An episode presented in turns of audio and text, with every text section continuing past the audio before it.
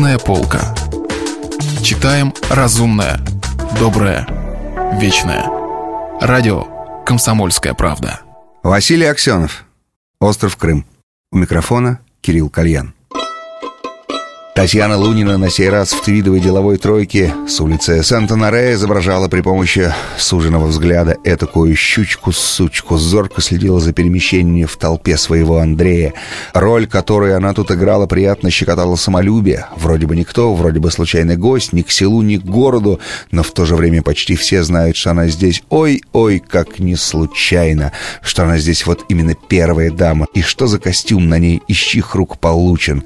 Ситуация пеняет и щучку играть интересно. Как вдруг во время разговора с бразильским дипломатом она поймала на себе внимательнейший анализирующий взгляд некой незнакомой персоны.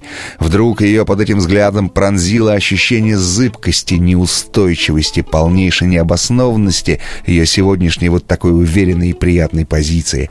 Близость непредсказуемых перемен. Лучникова кто-то отвлек, мужа кто-то заслонил, малознакомая персона надела задымленные очки, латинский любовник из Бразилии с удивлением обнаружил рядом с собой вместо международной курвы растерянную русскую провинциалочку. Тут как раз началось суетливое движение. Прибыли. Кто прибыл? Никто иной, как товарищ Протопопов. Такой чести никто даже и не ждал. Наиболее, пожалуй, энергетическая личность в компании усталых его коллег. Невероятное оживление в зале. Что бы это могло значить? Вошли телохранители и быстро смешались с толпой. Борис Теодорович Врангель в партийном рвении не хуже любого секретаря обкома ринулся навстречу гостю. У Протопопова был маленький, гордо поднятый в классовом самосознании подбородочек. Врангелю, как своему, по партийной иерархической этике ткнул, не глядя руку, зато шефа «Курьера», как представителя временно независимых прогрессивных кругов планеты, облагодетельствовал улыбкой и значительным рукопожатием. Вот удалось вырвать десяток минуточек. Любовь к уменьшительным жила, оказывается, и на Московском Олимпе. Очень много сейчас работы в связи с надвигающимся что надвигается легкий ступор в толпе, надвигающимся юбилеем.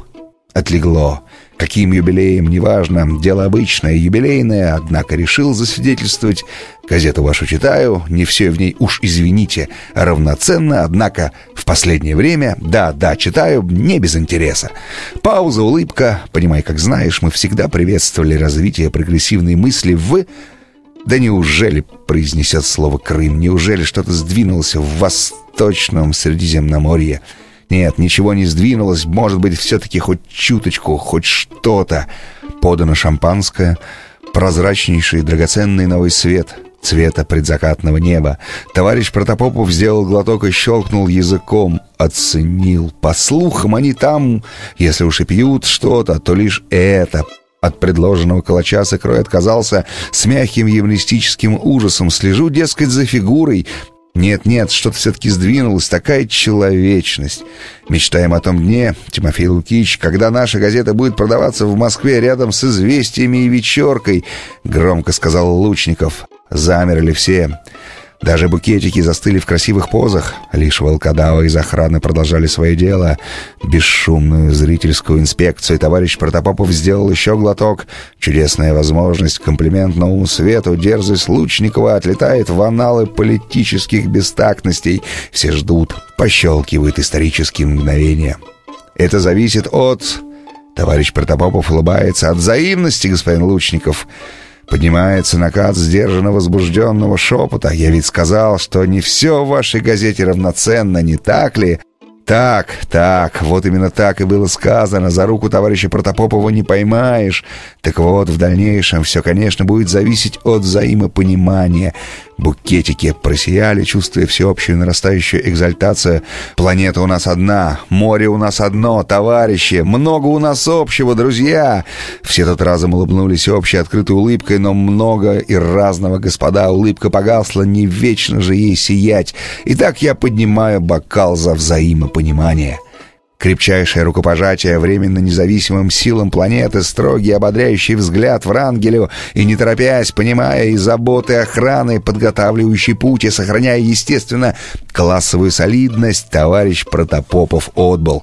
После отбытия за бродячим завтраком воцарилась мертвая зыбь. Официальные гости быстро перешептывались между собой. Полуофициальные, неофициальные писатели, а среди приглашенных были и такие, едва ли не подзаборные представители русской творческой мысли. Хихикали между собой. Кто-то из них предполагал, что вблизи увидит один из портретиков. Такое возможно только в «Курьере», ребята. Нет-нет, в самом деле мы живем во времена чудес. Дипломаты, загадочно улыбаясь, заговорили тут же о балете, о спорте, о русском шампанском.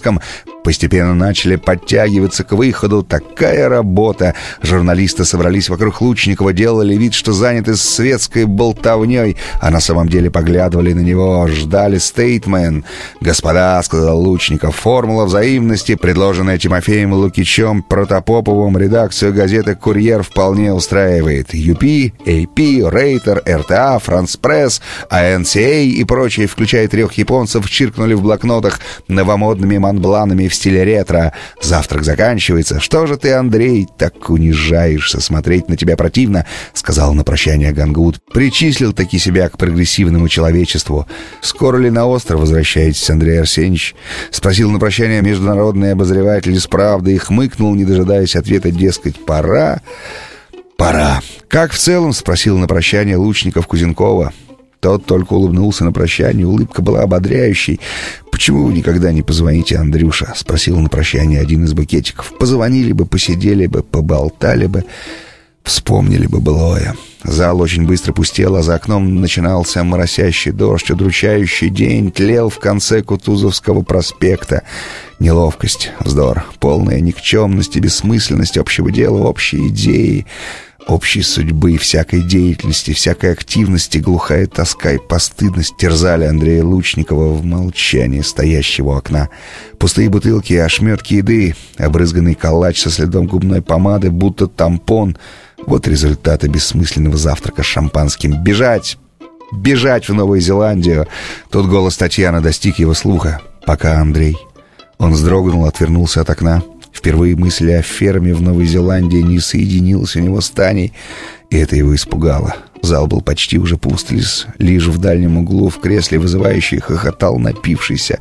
Все же один букетик, кажется, Лора, бывшая танцорка мьюзик-холла, да, возле нее трое каких-то молодчиков деловито обсуждали вопрос, кто возьмет на себя джентльменские обязанности по доставке букетика в более подходящую диспозицию.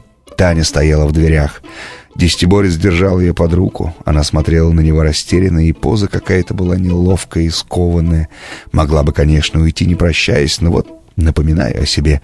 Ничего больше, только лишь напоминание. Конечно, она почувствовала, что он начисто забыл про нее. Чутье у Татьяны Луниной было сверхъестественное. Десятиборец вежливо, полудипломатически, полутоварищески улыбался.